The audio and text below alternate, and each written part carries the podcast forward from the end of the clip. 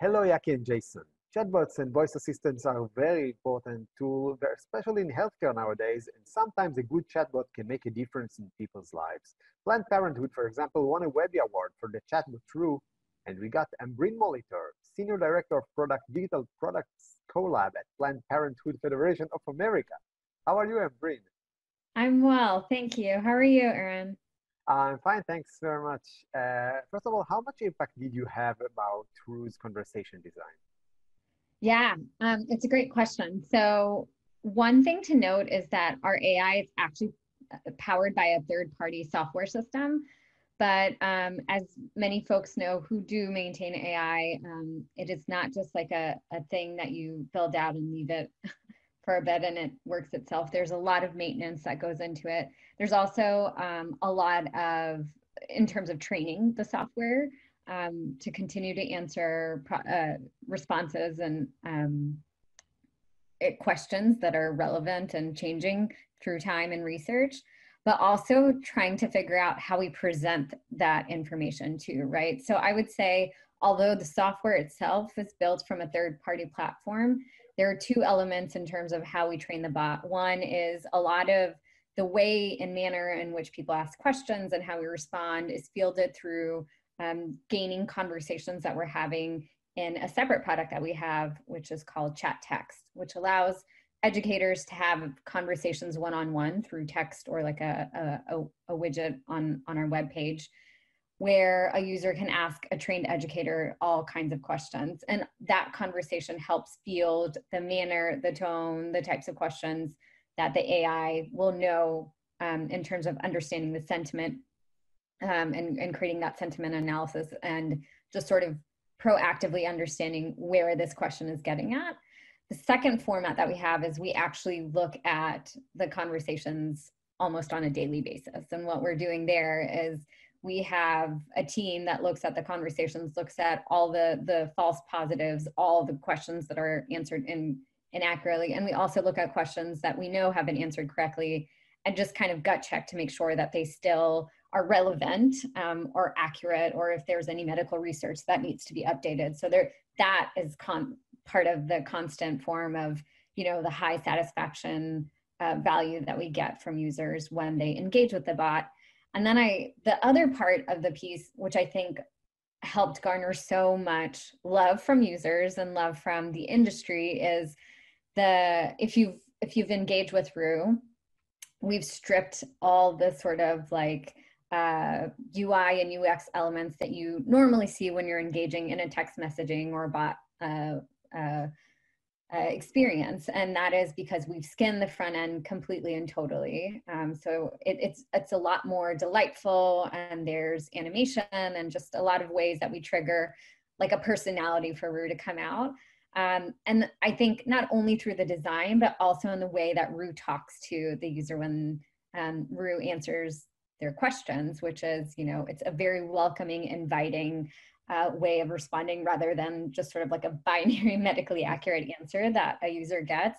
And so I think that element of just making sure the presentation of like a text exchange feels a little bit like a conversation with someone um, that they can trust or like enjoy talking to um, helps facilitate that. So I would say again, like although the the the power uh, of the AI as a third party service, the maintain maintaining and making sure that the um, accuracy rate is all internal, and then like the presentation, which I think makes up for so much of the love that we get for it. Um, we've also built, um, you know, on our own as well.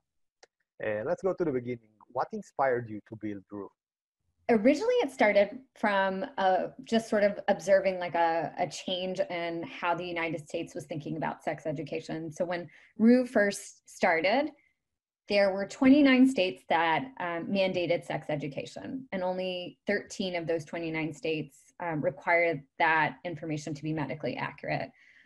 Um, at the same time i think the other thing that was happening is that we were observing in a lot of sex education curriculum it continued to follow like this heteronormative um, format, which you know is not reflective of how society is today. And so, what we wanted to do is respond to that um, in a meaningful manner. And then the other thing we started doing, um, you know, that combination of like actually observing some uh, behavioral changes that we were seeing amongst our younger demographics. So we were seeing um, at the time when Roo, when we were thinking about Roo, which is almost, it's almost, yeah, over two and a half years ago, if not longer. Um, we were noticing a huge spike in the teen section of our website. There are a lot of people going in and asking questions. Um, we were also observing through, um, you know, uh, academic research that um, we were finding that 84% of teens were finding sexual health information online, which actually I think is a healthy habit, right? To be proactive in learning. I think the the issue there, the nuance there is that there's a lot of misinformation on the internet as well. You know, so um, making sure that we were able to address both of those um, issues and and in a positive light, right? And not change behavior in terms of how people consume or look for that information, but get them closer to as medically accurate um, information and welcoming information um, as possible.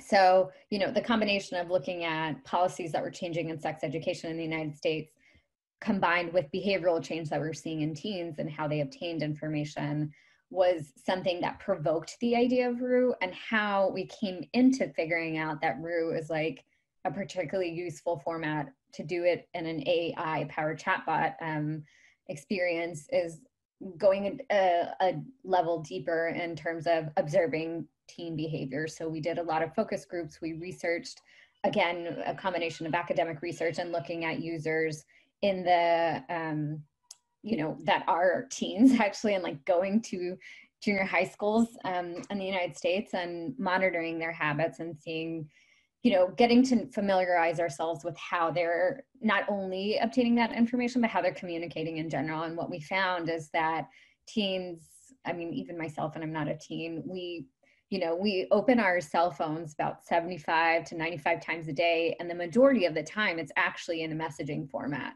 some sort of one-to-one messaging.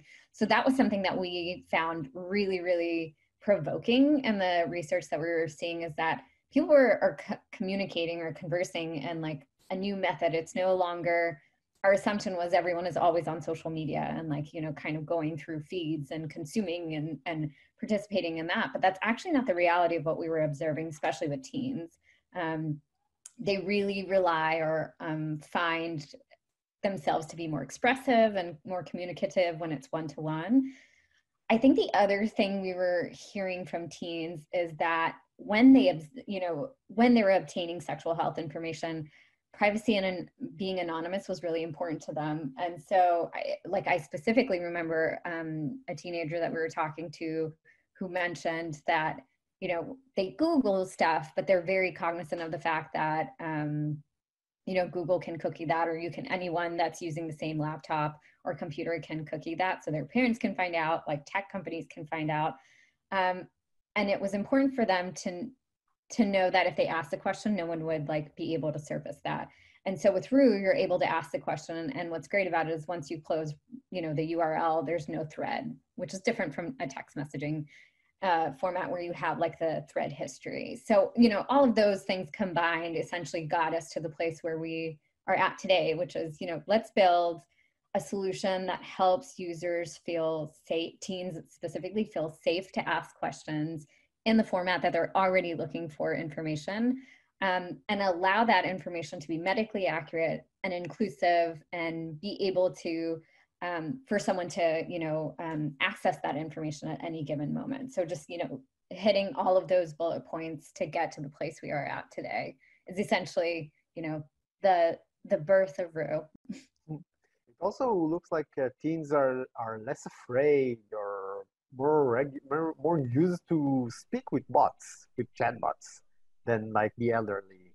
When we created the first prototype for Roo, they loved the fact that it was anonymous, right? I, I, think they liked it that it was a bot versus talking to a trained educator because they felt like if even if they asked this weird question, some human on the other side would probably probably be judging them and being like, okay, this person is weird. And so I think this barrier of talking to a bot helped alleviate that nervousness of like, I have a really random question and you know, for teens, they think it's a random question. We know through data, like most of the time people are asking the same questions, but I think it also enhanced the experience in that way as well for, for teens. Okay, um, describe the designing the flow and reviewing the logs. How often do you do it? Sure, yeah.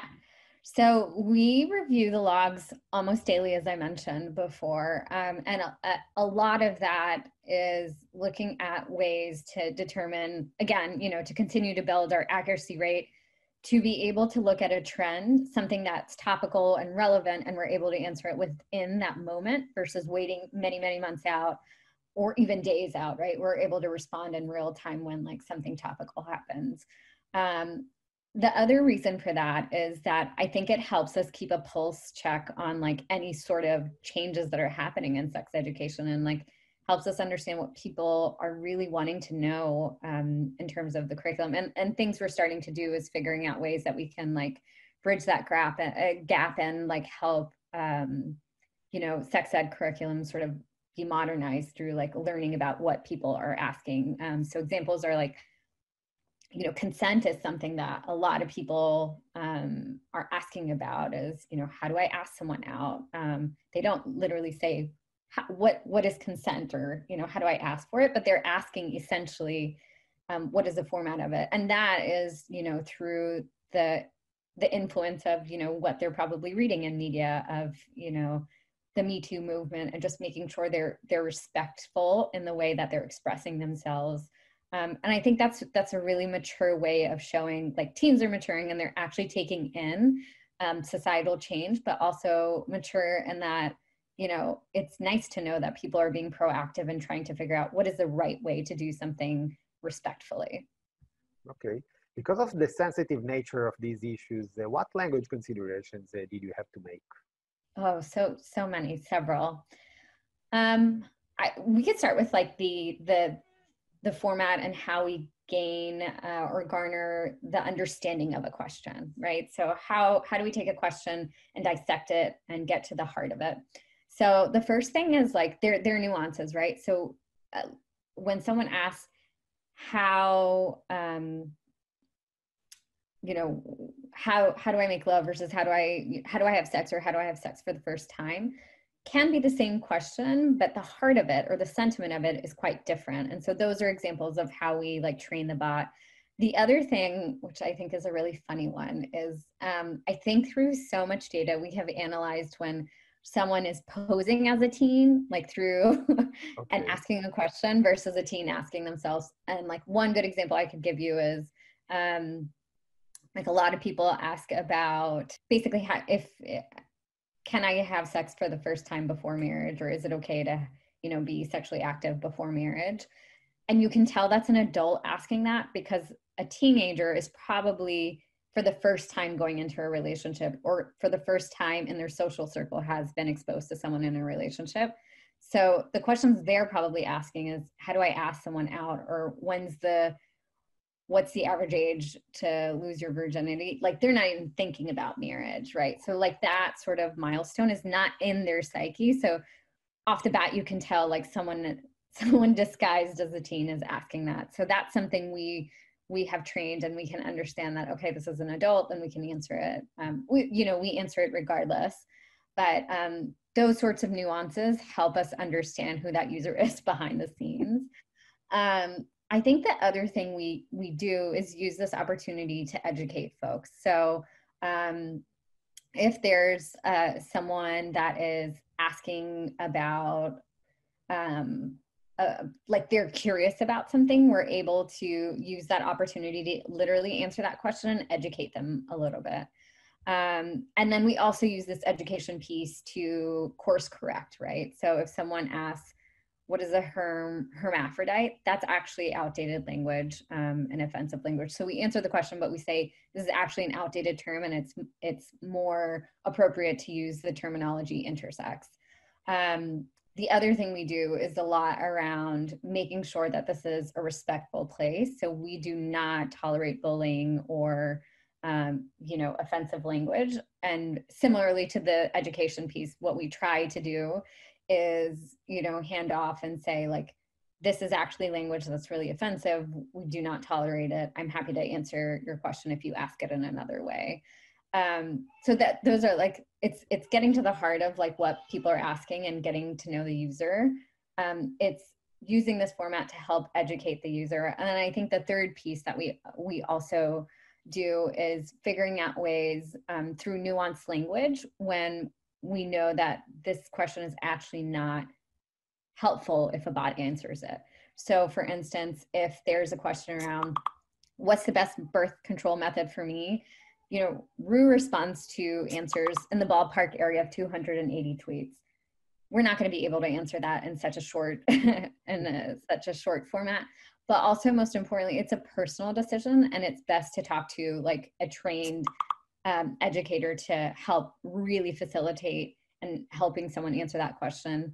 Other things like when they're when there are words where they're talking about like um, anxiety or mental health that's a trigger for Roo to know that um, that's actually best suited for you know another organization. So we we we use this opportunity for Roo to say you know it seems like you need to talk to someone. And on top of you know our chat text edu- educators are educated in the realm of sexual and reproductive health but there are other organizations that are trained um, professionals in mental health so we you know link them out to that.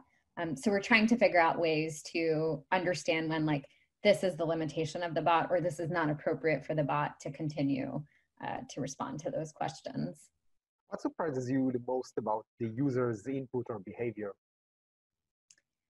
the most surprising thing for us has always just been how you know how teams are very proactive and and i think going into it for like in the in the first first years our hypothesis for Roo was just that all the questions are going to be binary right? Like it's like is it this or is it that? Or how do we do this? And i think um when users are coming to ask us what they want what they should do or what they want to do that's actually a value slash judgments question right? It's not binary and there's no right or wrong answer. So it's a matter of letting them know first of all that it's you know this question is a great question.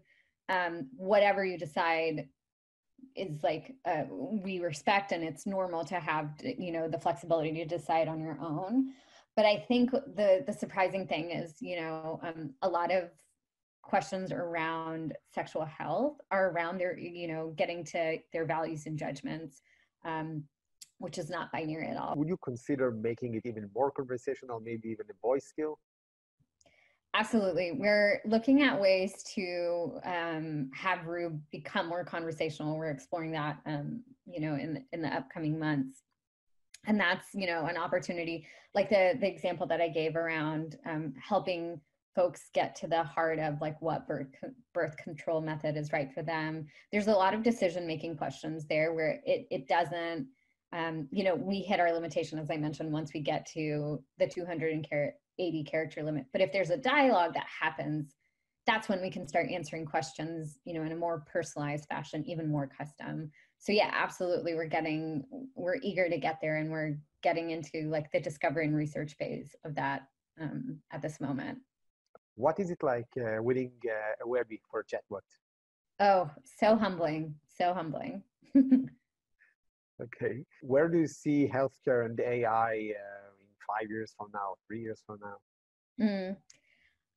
You know, we're optimists um, about this question, and and and that you know, I see AI becoming a a tool that helps empower users to educate themselves about their bodies. Right? It helps them um, self-diagnose or understand symptoms that they're having that are off so that they can get to a trained clinician or an educator faster, right? Um, rather than getting to the state where it's very reactive and something has changed or something has happened and the education happens backwards, pro, you know, uh, reactively. So I feel like AI is a great component that allows people to um, intelligently and quickly get answers to their questions faster rather than like working through this whole sort of matrix in their head of like, I need to answer this question. Should I book an appointment? Do I have the time to do it? I need to block this. You know, like there's so much um, preparation that goes into that versus, you know, just logging into our URL, like going to Roo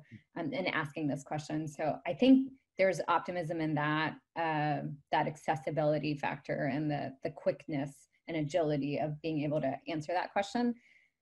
I think there's also just this, you know, if there's anything we've learned in 2020, um, there's several learnings. I think technology has made things a lot more accessible. I feel like, um, again, going back to that example where um, prior to like all of this in, innovation that we're, we're starting to see in the telehealth arena, if you wanted to get care, the, the norm was to go to physically go to a clinic, block that time off, um, and get that service. And we're seeing now that you could do it, you know, very, um, it, it, opens up opportunities for, you know, uh, individuals, men and women, um, and, you know, anyone in, in their arena that needs sexual and reproductive health care service, people in general, um, to be able to access that care quickly without burdening their their day-to-day routine um, and i think it's able it's enabling people to get um, you know the internet is